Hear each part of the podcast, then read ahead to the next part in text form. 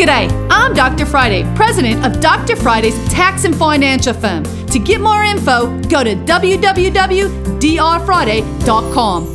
This is a one minute moment. We are preparing for our 2020 tax filings. Tax forms may maybe coming in. It's a little early, but the best thing to do is to have a list. Sit down. This year, you may have had unemployment. You may have received PPP. You may have W 2s from multiple locations, 1099s. You need to make a list so that when you file your tax return, you're not waiting for that love letter from the IRS saying, hey, we've changed your taxes. We want to make sure they're right in the first place. You can set up a tax appointment at drfriday.com or you can call my office at 6 615 367 0819. You can catch the Dr. Friday call in show live every Saturday afternoon from 2 to 3 p.m. right here on 99.7 WTN.